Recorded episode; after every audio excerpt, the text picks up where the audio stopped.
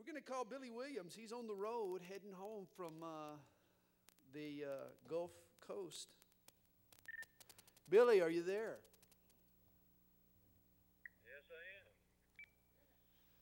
Well, Billy, I'm here with the Calvary Chapel family, and we'd like to know what you've been up to over the last few days. Well, we have been getting dirty. uh, everybody was getting into the hazmat Can you hear it? suits and uh, the full face gear and goggles and and uh, getting into mold infested houses. And it's really been amazing to watch the reaction when they have an opportunity to share with the um, with some of the, the neighbors uh, in the area. I mean, we had people who really just had no hope uh, of ever finding a way to get their houses back, and our guys and girls were just great at you know sharing with them and comforting them, and they had people crying on their shoulders, and and you know they they had hope. It was it was really impressive to watch. All of the pictures that we see of New Orleans, uh, does it do it justice or, or is it worse than it, it looks? The area we were in in St. Barnabas was one of the worst hit, St. Bernard, excuse me. And it is like Sandra. I asked Sandy about the, uh, you know, what were her impressions before she came and after she got here, and she said it was much worse than what she had anticipated. Uh, Billy, tell us about uh, some of the people that you worked with and tell us about the uh, uh, police captain that I understand you helped out. Oh, Yeah, it was actually a major, and the police, as as you, some of you may have heard, uh, lost a lot of their their force down there. Some of them, you know, just went to try to take care of their families, and uh, but they lost a bunch of people, and so they're working real hard and have not had any time to uh, care of their own families and houses. And so Kevin has kind of taken the police and is working with them to help them, you know, take care of their houses. And it was interesting. The day we arrived, uh, there were several groups in town, and they all kind of converged on this one major's house and completely gutted it in about four hours, down to the to the studs in the walls. I mean, nails out of the walls from the sheetrock, carpet, every plumbing fixtures, entire inside of the house is gutted, uh, and basically, other than glassware, nothing is salvageable. Well, Billy, thanks for going, and please tell everyone that we're praying for them, and we're praying that God will give you guys uh, a good, safe trip back. Are you coming back tonight, or are you going to wait and come back in the morning? Right now, I'm thinking that we're probably going to camp out in Pascagoula tonight and then just head out first thing in the morning because the, the traffic has been really, really bad on the way back. The last thing, you, you got my curiosity up. What in the world does Kenny Simeon look like with that beard and that, that long hair with a pair of goggles on? You, Sandy. it's a classic picture. And we took plenty of pictures we'll have to share with you when we get back. But yeah, that, that is a story unto itself. Everybody uh, extends their love to you and to the team. Tell everybody we're praying for them and we're excited about what all, uh, what all you guys have accomplished. And so, why don't we all give them a, a nice see you later, Billy? Or, yeah, there we go.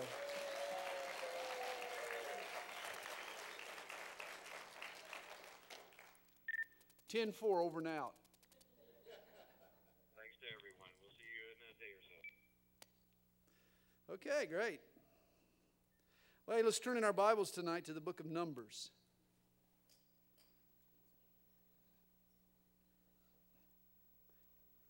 I got to turn this off, or James will call me about halfway through the Bible study, just to, just to, just to get me back from that picture. Oh, by the way, you know the folks are, you know, people are really enjoying the the the uh, Bible studies on Sunday morning, the new series of studies, and people are really, really getting into it. As a matter of fact, there's rumors out that some of the guys are actually uh, wearing their colors.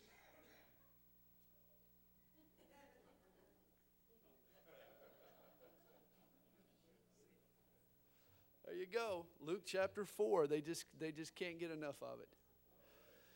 Okay, let's turn in our Bibles tonight to Numbers chapter 19. I'm glad you reminded me of that, James. Father, we ask you to speak to us tonight to encourage our hearts. Lord, as we study again through the scriptures, uh, some exciting chapters, important lessons tonight, Lord, and we're asking for your direction and your insight. Open our, our minds, open our hearts. Help us grow in our knowledge of, of your word, and in doing so, Lord, strengthen our faith. In Jesus' name we ask it. Amen. The ultimate test of a man's character is how he handles power. There are few men who have gained power and not used it for their own selfish interests. And this is why, when we think of great men, Moses rises to the top of the list. God gave to Moses tremendous power, incredible authority, and yet Moses used that power to glorify God, to serve God's people. In fact, Numbers 12, verse 3 comments The man Moses was very humble, more than all men who were on the face of the earth. In the previous chapters, the people have questioned Moses and Aaron's authority. And God has come to their defense in some dramatic ways. Remember, Miriam became a leper. The ground opened up and swallowed Korah and his cronies. Afterwards, a ground swell of discontent was thwarted when 14,700 Hebrews died in a plague. And in case this there was any doubt in their minds whatsoever who was in charge, who the Lord Himself had called, Aaron's staff budded overnight. His stick, his shepherd's staff, actually came to life and budded. It was confirmation that God had blessed Aaron as the high priest and he had affirmed Moses as the leader. And yet, despite Moses' greatness, nobody's perfect. Not even Moses batted a thousand.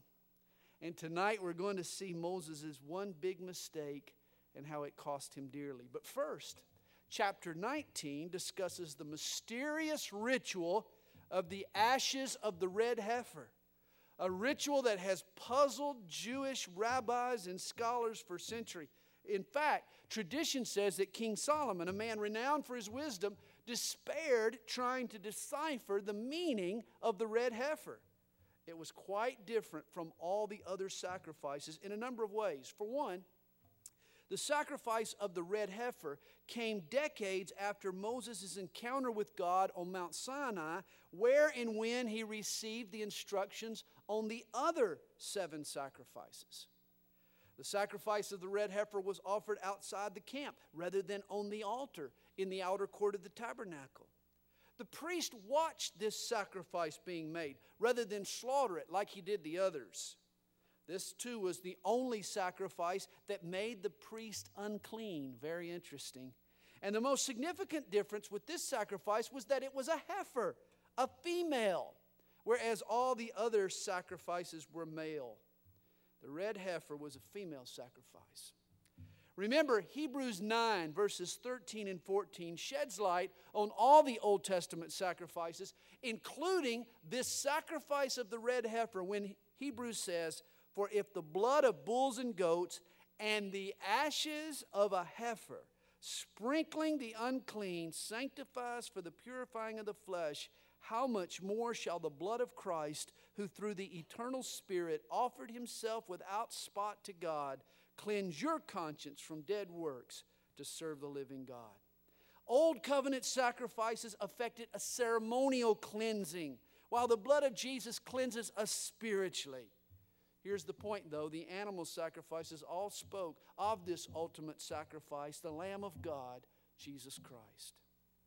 And yet, how does a female cow, a heifer, speak of a man's man, namely Jesus?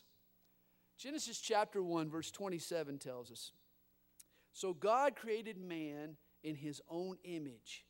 In the image of God, he created him Male and female, He created them. Apparently, God Himself is a combination of Adam's maleness and Eve's femaleness. He is a blend of male strength and female sensitivity. You might say that God is a father with a mother's heart. Several times in Isaiah, God compares his love for Israel with a mother's love. Thus, Jesus is not only bullish, he is also nurturing and responsive and sensitive. Now, I'm not suggesting there was anything feminine about Jesus. He was not a she man. But Jesus is a man as God originally designed him an exterior like iron, a heart like velvet.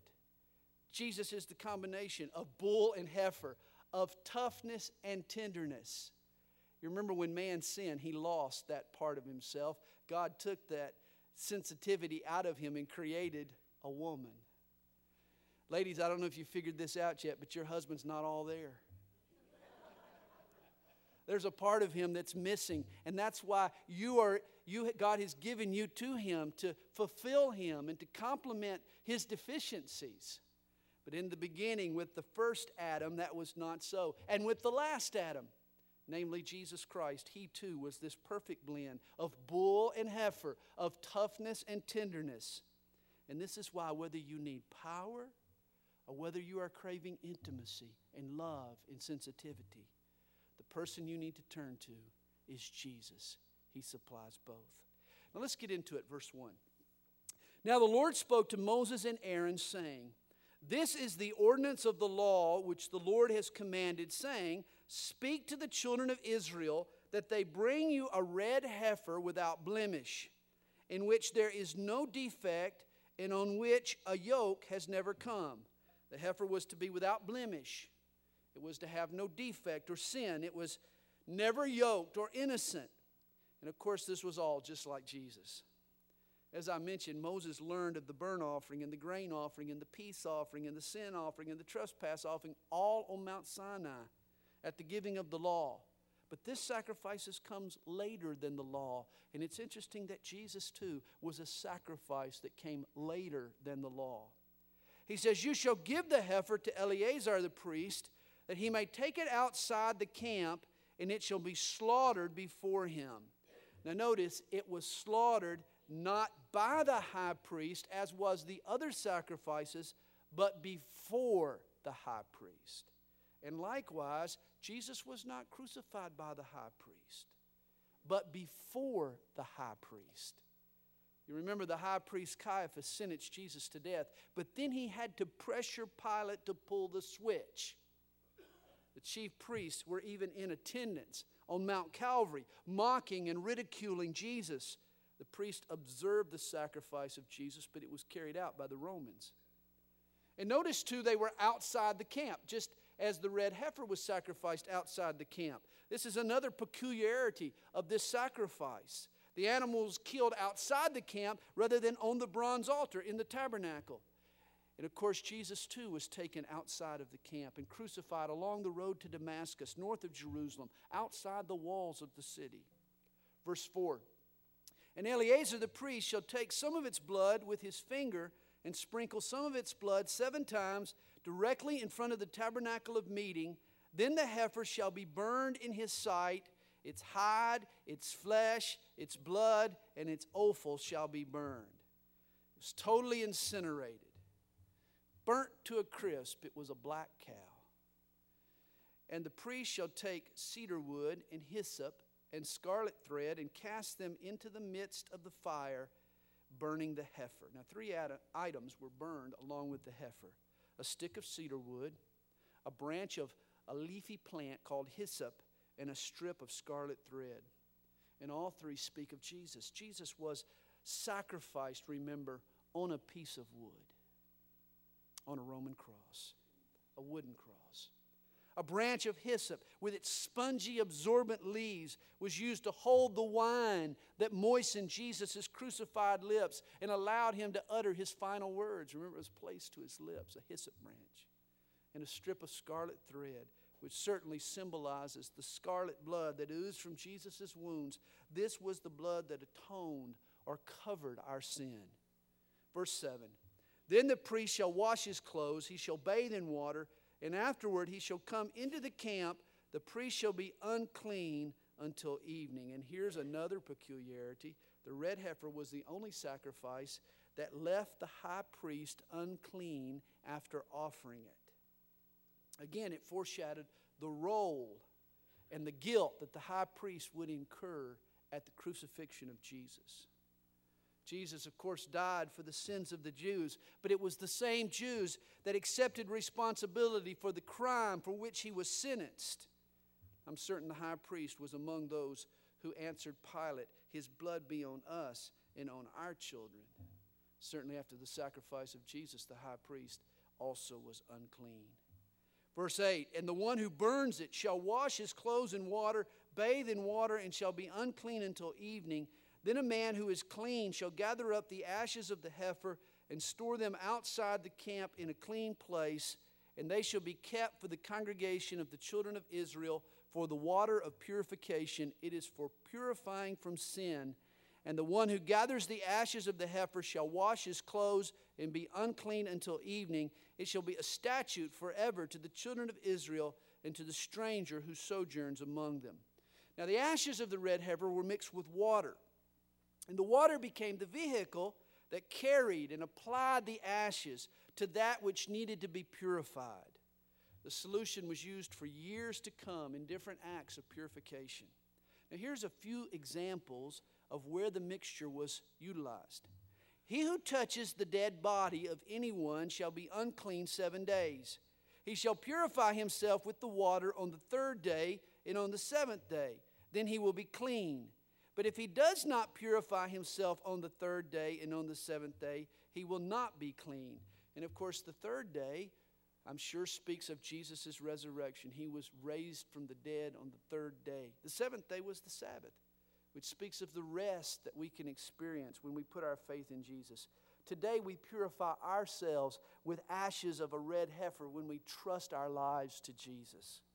He says, Whoever touches the body of anyone who has died and does not purify himself defiles the tabernacle of the Lord. That person shall be cut off from Israel or, or excommunicated. He shall be unclean because the water of purification was not sprinkled on him. His uncleanness is still on him. This is the law when a man dies in a tent. All who come into the tent and all who are in the tent shall be unclean seven days. Now, let's say you walk into a tent where someone has just died. It's not your intent to sin, but the problem is you're in the tent. Get that? It's guilt by association. It's a case of being at the wrong place at the wrong time. And I hope you high school kids hear that. You can be at the wrong place at the wrong time. Your intent might be good, but because you're in the tent, you're in trouble. According to God, even if it's not your intent, if you're in the tent, it's still sin, and you need purification. This is why the blood of Jesus is so vital to us. You know, before I came to Jesus, I was so thoroughly a sinner that often I wasn't even conscious of certain sins. Some sins that I committed willfully, it was my intent. But mostly I sinned because I was in the tent of someone else who had died, and his name was Adam. I and you were born under Adam's roof. We were born members of the human family under the human tent, and as a consequence, we inherit Adam's sin nature. Only Jesus can cleanse us from wrong intent and from being born in the wrong tent. Notice also in the tent of a dead man, every open vessel which has no cover fastened on it is unclean. Death contaminates even the non living elements that are in the tent. And this was certainly true of Adam's tent. God gave to Adam authority over all nature. So when he died, death spread and it affected all that was under his roof, all creation for that matter. All nature, from weather to wildlife, was defiled by the death of Adam. Verse 16 Whoever in the open field touches one who is slain by a sword or who has died, or a bone of a man or a grave, shall be unclean seven days. And for an unclean person, they shall take some of the ashes of the heifer burnt for purification from sin, and running water shall be put on them in a vessel a clean person shall take hyssop and dip it in the water, sprinkle it on the tent, on all the vessels, on the persons who were there, or on the one who touched a bone, the slain, the dead, or a grave, the clean person shall sprinkle the unclean on the third day and on the seventh day. And on the seventh day he shall purify himself, wash his clothes, and bathe in water, and at evening he shall be clean. Now, this is how the sacrifice of the red heifer was applied. When a person had touched something that was dead, when a person was deemed ceremonially unclean, the ashes that had been gathered and had been stored away were mixed with running water. Then a branch of hyssop was dipped into the solution, and the ashes were sprinkled on the unclean person.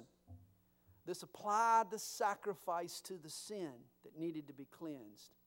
And this is a powerful picture of the work of Jesus Christ.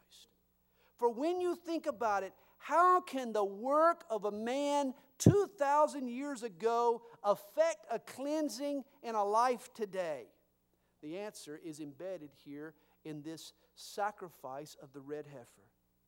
You see, throughout the Bible, water is a symbol of the Holy Spirit, hyssop is a symbol of the Word of God. And here's how New Testament purification works the effects of the cross, of Jesus, what Jesus did on that cross 2,000 years ago, have been stored up. They've been gathered up. And they are mixed with water, the water of the Holy Spirit. And then they are applied to a human heart through the Word of God that sprinkles that water on the heart. So when you put your faith in Jesus, the Holy Spirit comes and sprinkles the effects of that sacrifice upon your heart and effects a cleansing in you today. The Spirit and the Word are the vehicles that bring to us the merits of the cross. We're all saved by Jesus' work on the cross, but the salvation has to be received personally through the sprinkling of the water by the Spirit and faith in the Word of God. He says, But the man who is unclean and does not purify himself, that person shall be cut off from among the assembly because he has defiled the sanctuary of the Lord the water of purification has not been sprinkled on him, he is unclean. It shall be a perpetual statute for them. He who sprinkles the water of purification shall wash his clothes, and he who touches the water of purification shall be unclean until evening. Whatever the unclean person touches shall be unclean, and the person who touches it shall be unclean until evening. Now, notice this ritual of the red heifer is called a perpetual statute. This was a major distinction for the red heifer. It was his permanence. All the other sacrifices were repeated continually, almost daily. But the ashes of the red heifer lasted for decades. They say that only seven heifers were sacrificed in all of Hebrew history one by Moses, one came later by Ezra, and then there were five after Ezra. Only one heifer was offered during one person's lifetime. It was a, a lifetime event when one of these red heifers were sacrificed. And of course, this speaks of Jesus. The cross deals with sin once and for all. Once you've given your life to Jesus, you're saved, you're sealed. You belong to God. You don't have to repeat it day after day, week after week, month after month. It's interesting, the Mishnah, a source of Jewish tradition, says that there were actually nine red heifers sacrificed and it says that the tenth red heifer will be burned during the time of the Messiah. They're waiting on that still future. It's interesting how, too, also, that the ashes of the red heifer, how they figure into future events, prophetic events. You know, the Bible speaks of a rebuilt temple in the last days when Jesus returns. When the Jews rebuild it, both the temple and the priests will need to be purified with this mixture of ashes and running water. And thus, there are rabbis today that are trying to breed an actual red heifer so that they can rebuild the temple and can re implement the Old Testament sacrifices. Over the years, there have been published reports of red heifers being bred in Sweden and in Switzerland and in Texas and in Mississippi and now even in Israel. One cow was the result of being artificially inseminated. Jewish tradition says that in the past, when a red heifer was needed, it would just appear in the herd. Perhaps man is trying to manipulate through the flesh what God will do supernaturally when the time is right. I've got a picture with me This is from 2001. This is the, one of the rabbis. His name is Chaim Richman. If you went with us to Israel, you remember going to the Temple Institute. This man is in charge of the Temple Institute in Jerusalem. And here he is inspecting a red heifer that was born in Israel. According to Jewish tradition, a heifer doesn't qualify if just two of its hairs are not red. And so inspections are required. The cow in the picture here, there's several pictures of it. The red cow in the picture apparently was deemed kosher. And so all this talk of a red heifer is significant. It's a definite precursor to the last days events in the rebuilding of the temple that are described in the Bible. There is another interesting theory. During the time of the first temple, the red heifer was burned on an altar that stood on the Mount of Olives east of Jerusalem. Today, the Mount of Olives is under Muslim control and therefore would need to be cleansed. But you see, purification comes only from the ashes of the previous heifer. So, in recent years, archaeologists and thrill seekers have been trying to find the ashes of the red heifer from ancient times. As a matter of fact, a former Baptist minister named Vendyl Jones became famous in his search for the ashes of the red heifer. It's been reported that his story inspired Steven Spielberg's blockbuster movie Indiana Jones and Raiders of the Lost Ark. Vendyl Jones doesn't come from Indiana, he comes from Texas. There he, but he's got the hat.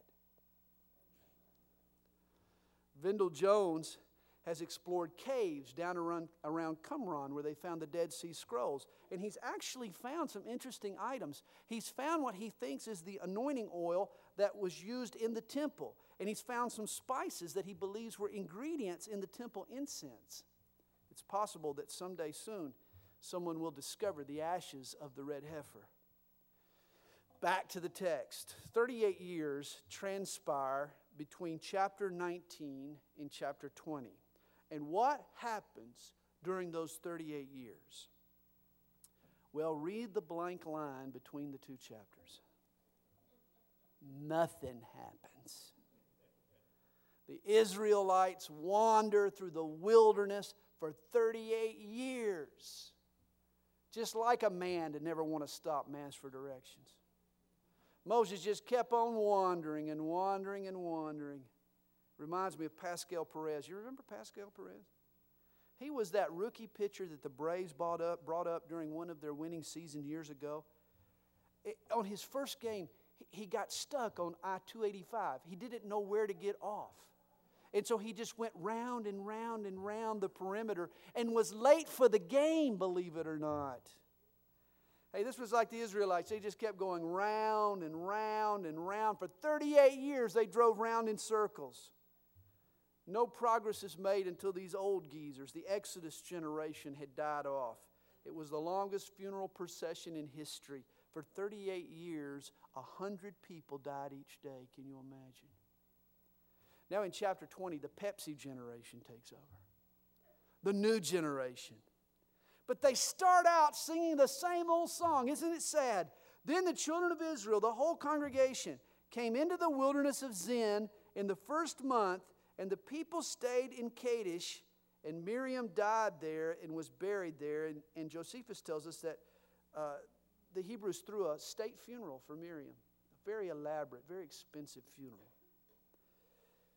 And yet here they are back at Kadesh. Remember, this was the same place they were 38 years earlier. This was the border town where they sent the spies out into the land and they brought back the reports. Oh, there's giants in the land. And fear struck in the hearts of the people. And rather than believe God, rather than trust God and go into the land, they buckled under to their fear and they were sentenced to wander for 38 years. Now they return to the scene of the crime. Here's where that first generation failed. What will the second generation do? Sadly, rather than have faith, they're right back to their fears. Now there was no water for the congregation, so they gathered together against Moses and Aaron and the people contended with Moses and spoke, saying, If only we had died when our brethren, when our brethren died before the Lord. Why have you assembly of the Lord into this wilderness that we and our animals should die here? And why have you made us come up out of Egypt to bring us to this evil place? Is it not a place of grain or figs or vines or pomegranates, nor is there any water to drink? Sounds like the first generation. Sounds like their fathers who died in the wilderness, doesn't it? And speaking of figs, I guess you could say the fig leaf doesn't fall far from the tree. Go figure. The Pepsi generation looks like here they've been drinking pickled juice and vinegar. They need a little Dr. Pepper, something to pep, pep them up, something to give them some initiative. Seems like they're drinking mellow yellow. They're yellow, they're frightful, they're fearful, they're unwilling to trust the Lord, just as their parents had been unwilling to trust the Lord. They sound like the same skeptics that died in the wilderness. You know, it's so much easier to succumb to fear than it is to have faith, than it is to step out, than it is to trust in God's faithfulness. Sadly, this second generation had learned absolutely nothing. Now, remember back in Exodus chapter 17, this exact same situation, the people being without water, had occurred shortly after they had left Egypt. In fact, they came to a place where there was no water supply. And the people the earlier generation began to complain to Moses, just as they're doing here. And in response, God told Moses to strike the rock. You remember what happened? A miracle occurred. When he struck that rock, life sustaining H2O gushed out of that lifeless rock. But rather than trust God to do what he had done before, these people are complaining again. Can you imagine Moses' frustration? Here we go again. Haven't you stubborn sinners learned anything? Haven't you kids learned anything from your parents? We've wandered for 38 years because you didn't want to trust God. Don't you know that God takes care of his people? Moses was steamed here, and we can, I, I can identify. I can understand. His patience is wearing thin. So Moses and Aaron went from the presence of the assembly of the door of the tabernacle of meeting, and they fell on their faces. And the glory of the Lord appeared to them. Then the Lord spoke to Moses, saying, Take the rod, you and your brother Aaron, gather the congregation together, speak to the rock before their eyes, and it will yield its water. Thus you shall bring water for them out of the rock and give drink to the congregation and their animals. Now, this is even more amazing than Israel's doubt that despite their unbelief, God is going to show them mercy. God does for these Generation Xers the same as He did for their baby boomer parents.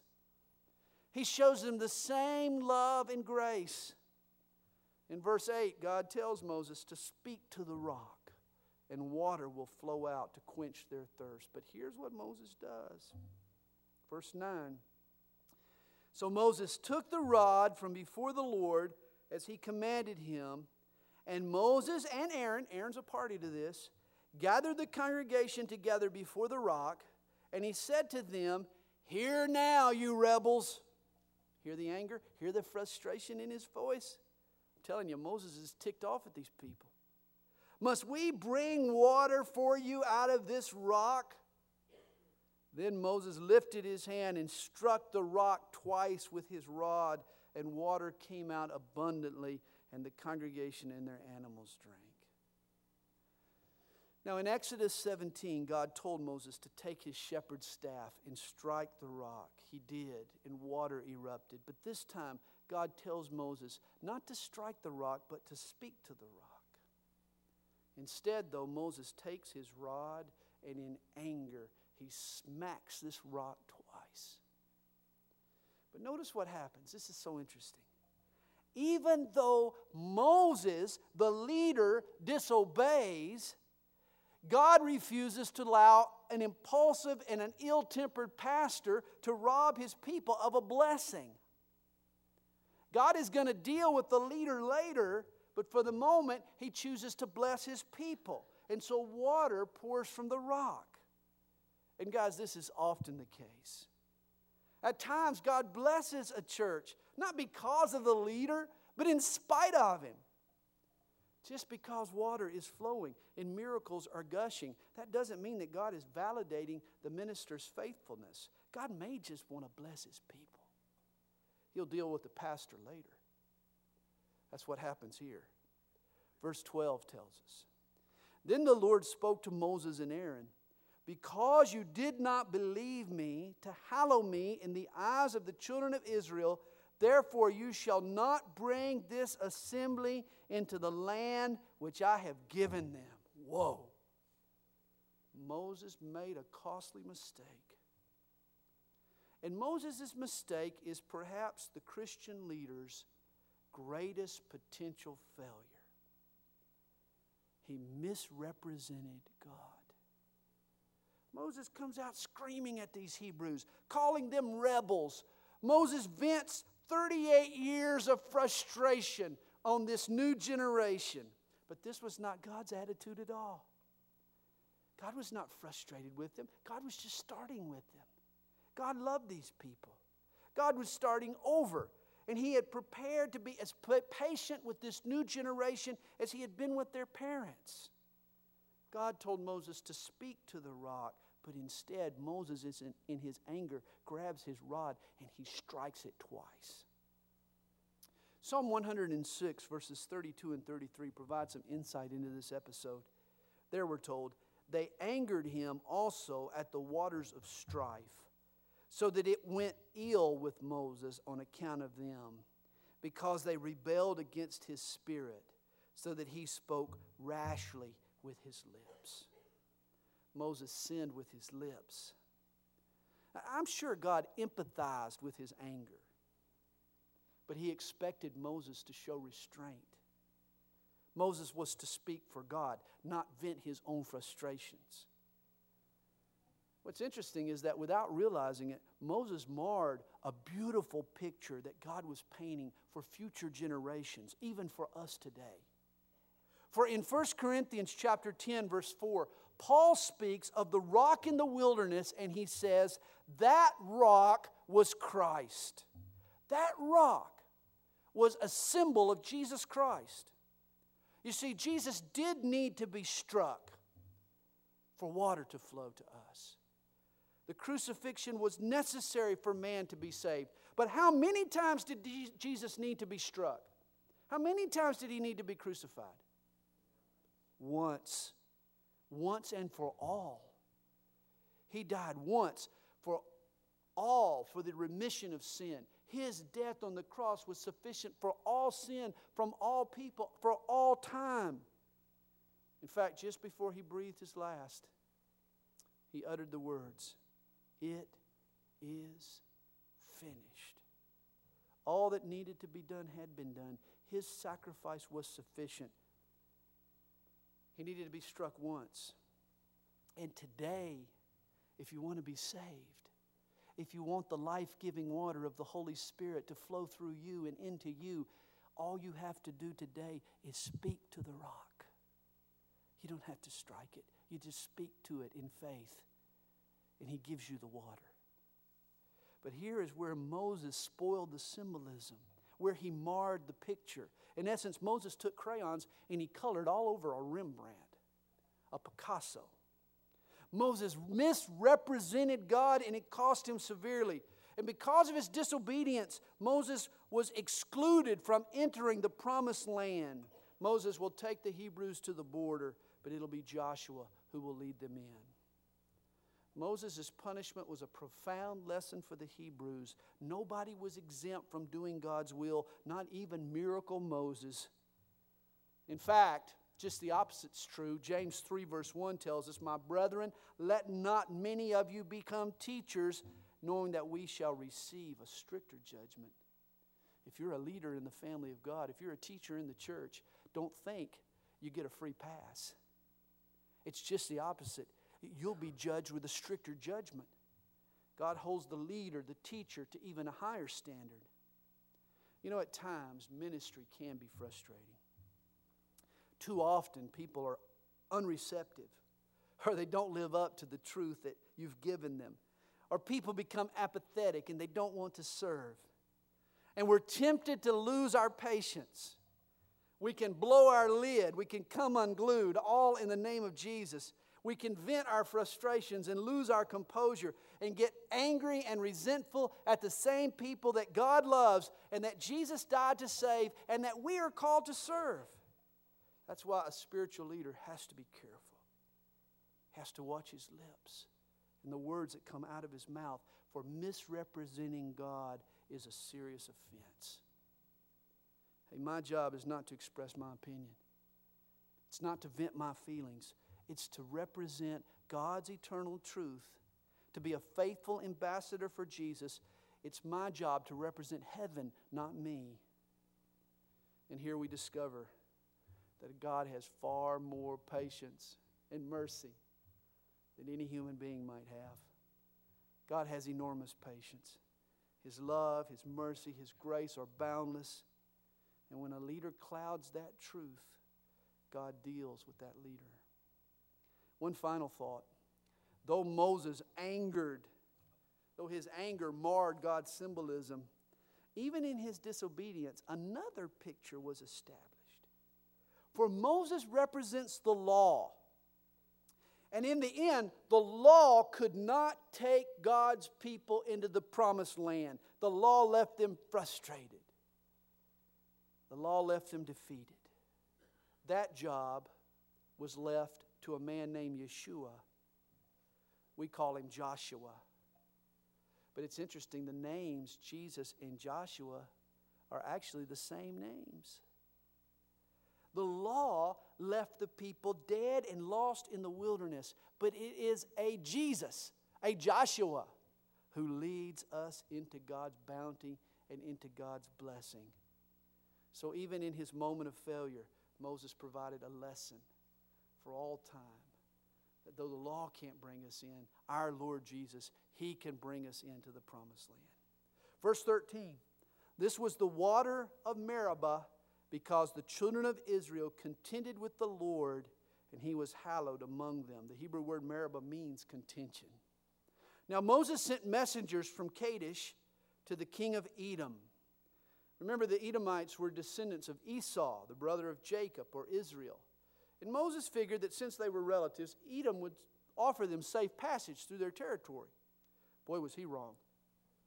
Thus says your brother Israel you know all of the hardship that has befallen us, how our fathers went down to Egypt, and we dwelt in Egypt a long time, and the Egyptians afflicted us and our fathers. When we cried out to the Lord, He heard our voice and sent the angel and brought us up out of Egypt. Now here we are in Kadesh, a city on the edge of your border. Please let us pass through your country. We will not pass through fields or vineyards, nor will we drink water from wells we will go along the king's highway. We will not turn aside to the right hand or to the left until we have passed through your territory. Apparently, God didn't want Israel to enter Canaan by crossing over the, He wanted them to enter Canaan, pardon me, not by crossing through the south, but by going around the Dead Sea and crossing over the Jordan River north of the Dead Sea. And of course, the quickest access to that point of entry was through the borders of Edom. But then Edom said to him, You shall not pass through my land, lest I come out against you with the sword. Not only does he refuse Moses' request, he, he threatens military reprisal. So the children of Israel said to him, We will go by the highway, or if I or my livestock drink any of your water, then I will pay for it. Let me only pass through on foot, nothing more. Then he said, You shall not pass through. So Edom came out against them with many men and with a strong hand. Thus, Edom refused to give Israel passage through his territory, so Israel turned away from him. And Moses ended up circling south around the territory of Edom. Turned out to be a 100 mile detour. Verse 22. Then the children of Israel, the whole congregation, journeyed from Kadesh and came to Mount Hor. And the Lord spoke to Moses and Aaron in Mount Hor by the border of the land of Edom, saying, Aaron shall be gathered to his people. In other words, he's going to die. Aaron's going to die. But notice the wording that describes Aaron's death. He doesn't say Aaron is going to get stuffed into the ground. Aaron is going to get packed into a cave. No, Aaron is going to be gathered to his people. What an interesting way to infer to death. When we die, we go to a populated place. We're gathered to our people.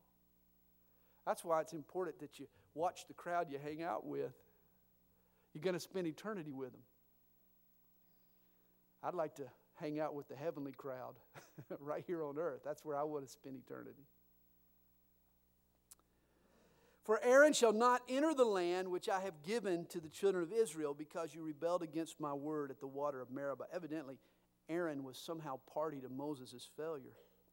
Verse 25 Then Aaron and Eleazar his son, take Aaron and Eleazar his son, and bring them up to Mount Hor, and strip Aaron of his garments, and put them on Eleazar his son. For Aaron shall be gathered to his people and die there. So Moses did just as the Lord commanded, and they went up to Mount Hor in the sight of all the congregation. Now, this was a strategic event in the life of the nation. This was the first transition of priestly power. And the people needed to see that the institutions that God had established were greater than any one individual. That access to God that came through the priest would not die off with Aaron, but that it would continue through Aaron's son, Eleazar. Verse 28 Moses stripped Aaron of his garments and put them on Eleazar his son. And Aaron died there on the top of the mountain.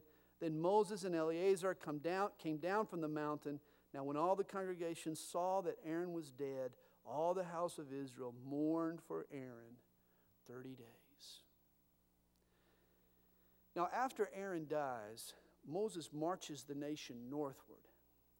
And the Israelites encounter their first of many confrontations that they're going to have now with the Canaanites.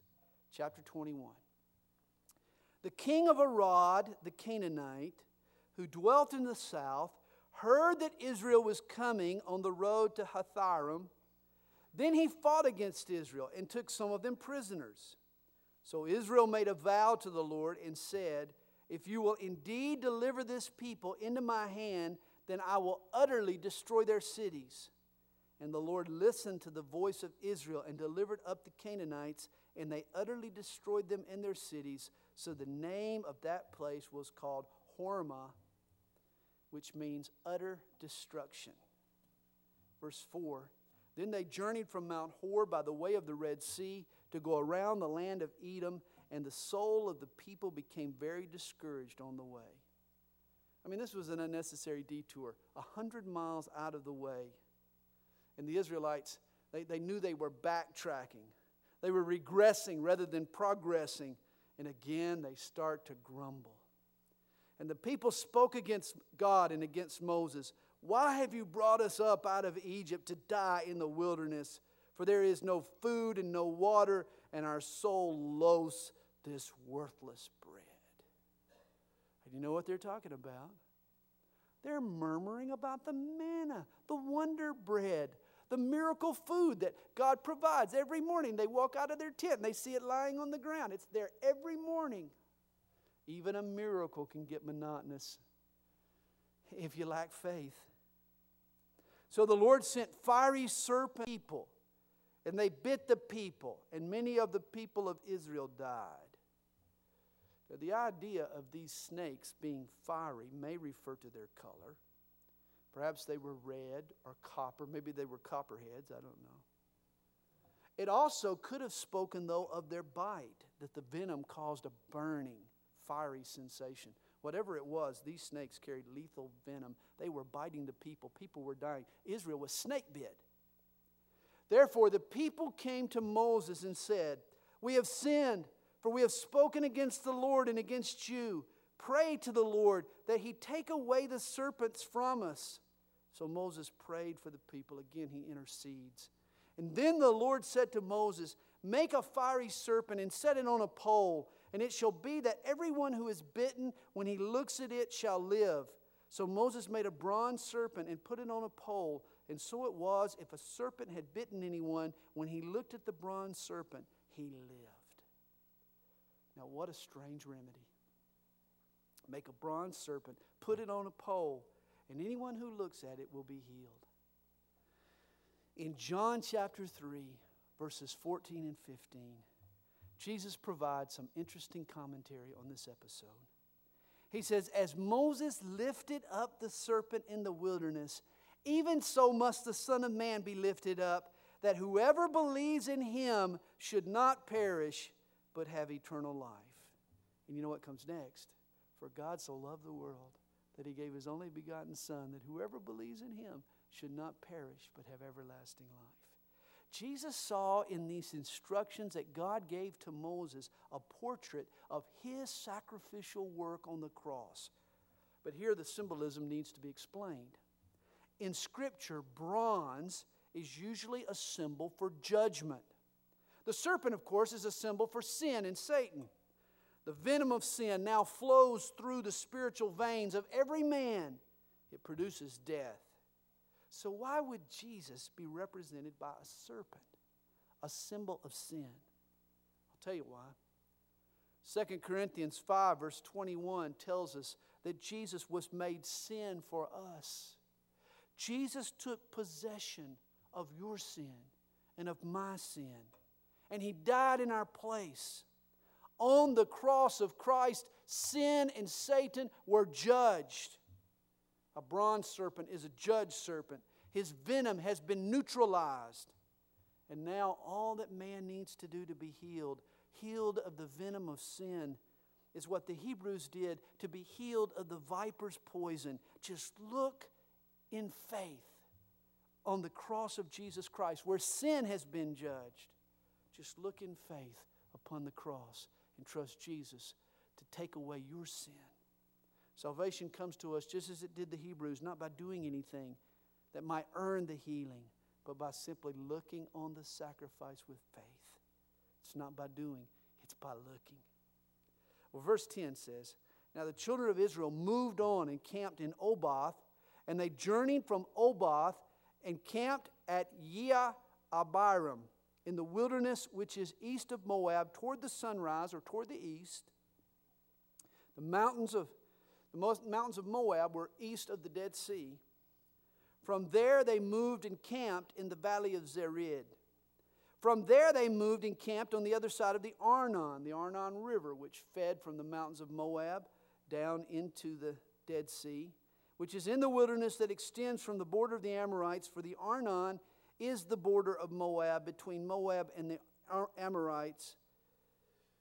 And so the Arnon River that brought the brook, brought the water down from the Moab mountains. I think we got a picture of it. There it is.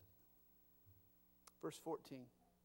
Therefore, it is said in the book of the wars of the Lord. Notice that. The book of the wars of the Lord.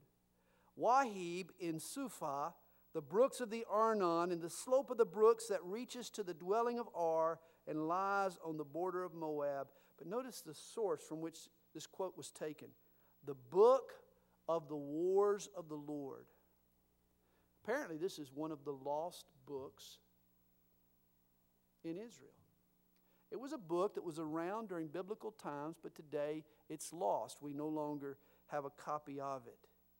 You know, it's interesting that the Bible makes reference to several books that we no longer possess. Here's a list of them Joshua 10, verse 13, speaks of the book of Jasher.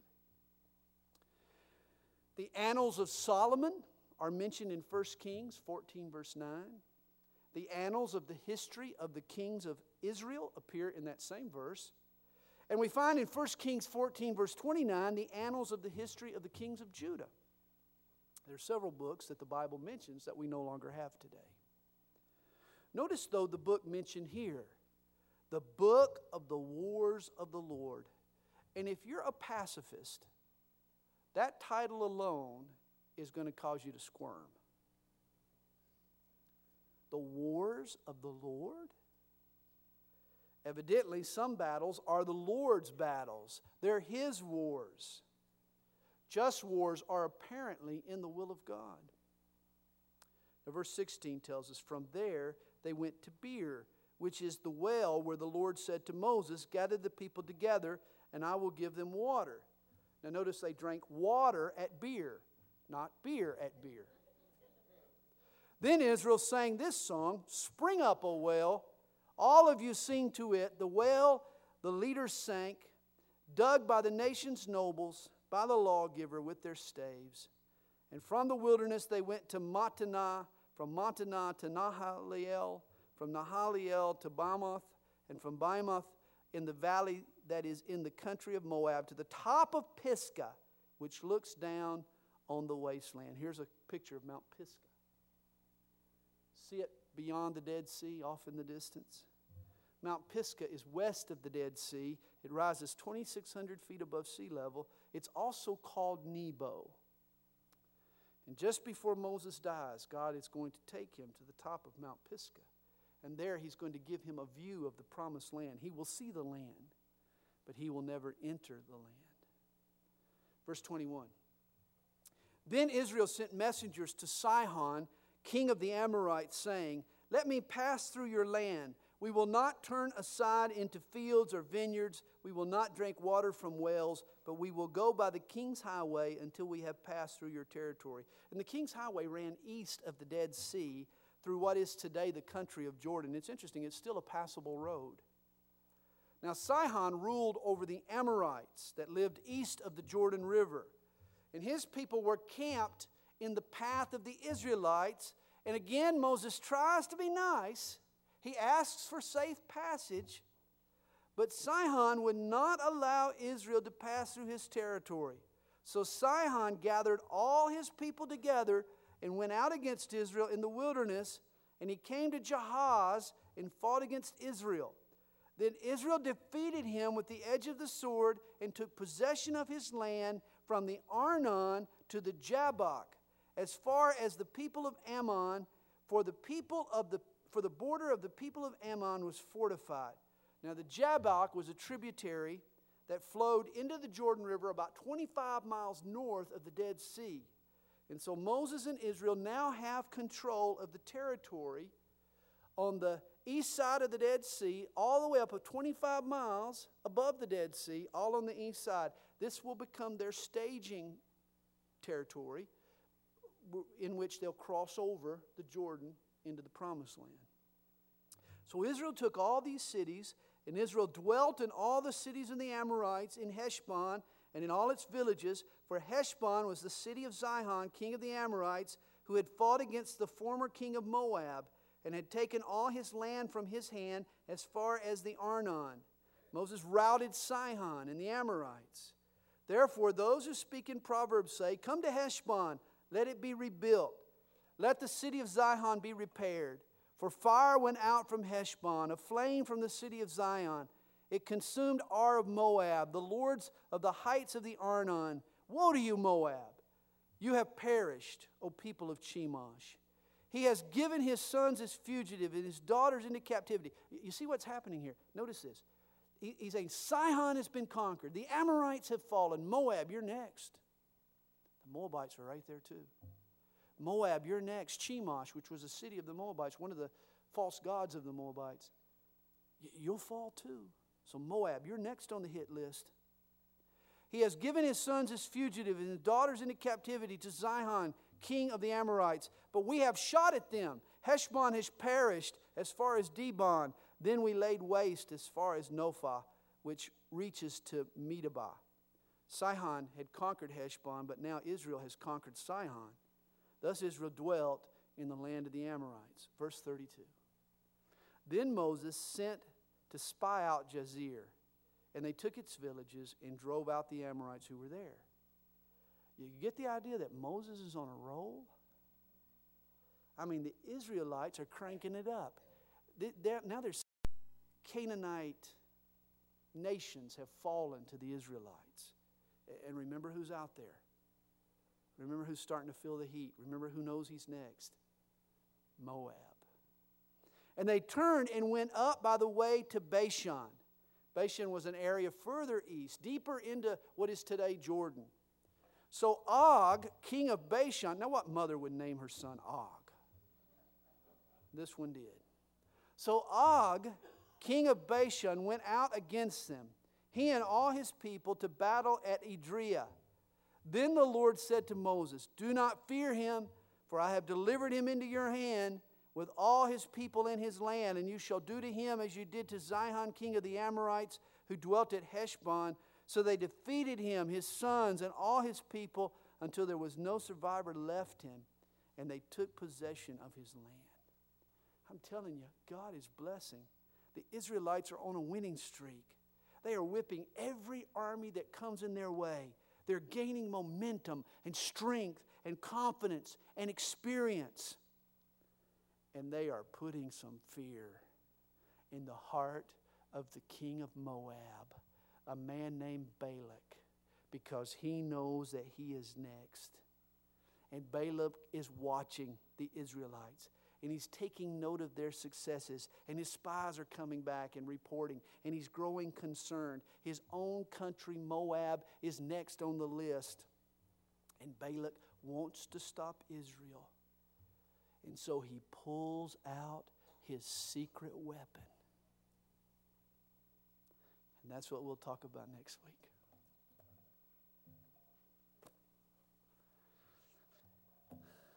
Next week, we're in for a treat.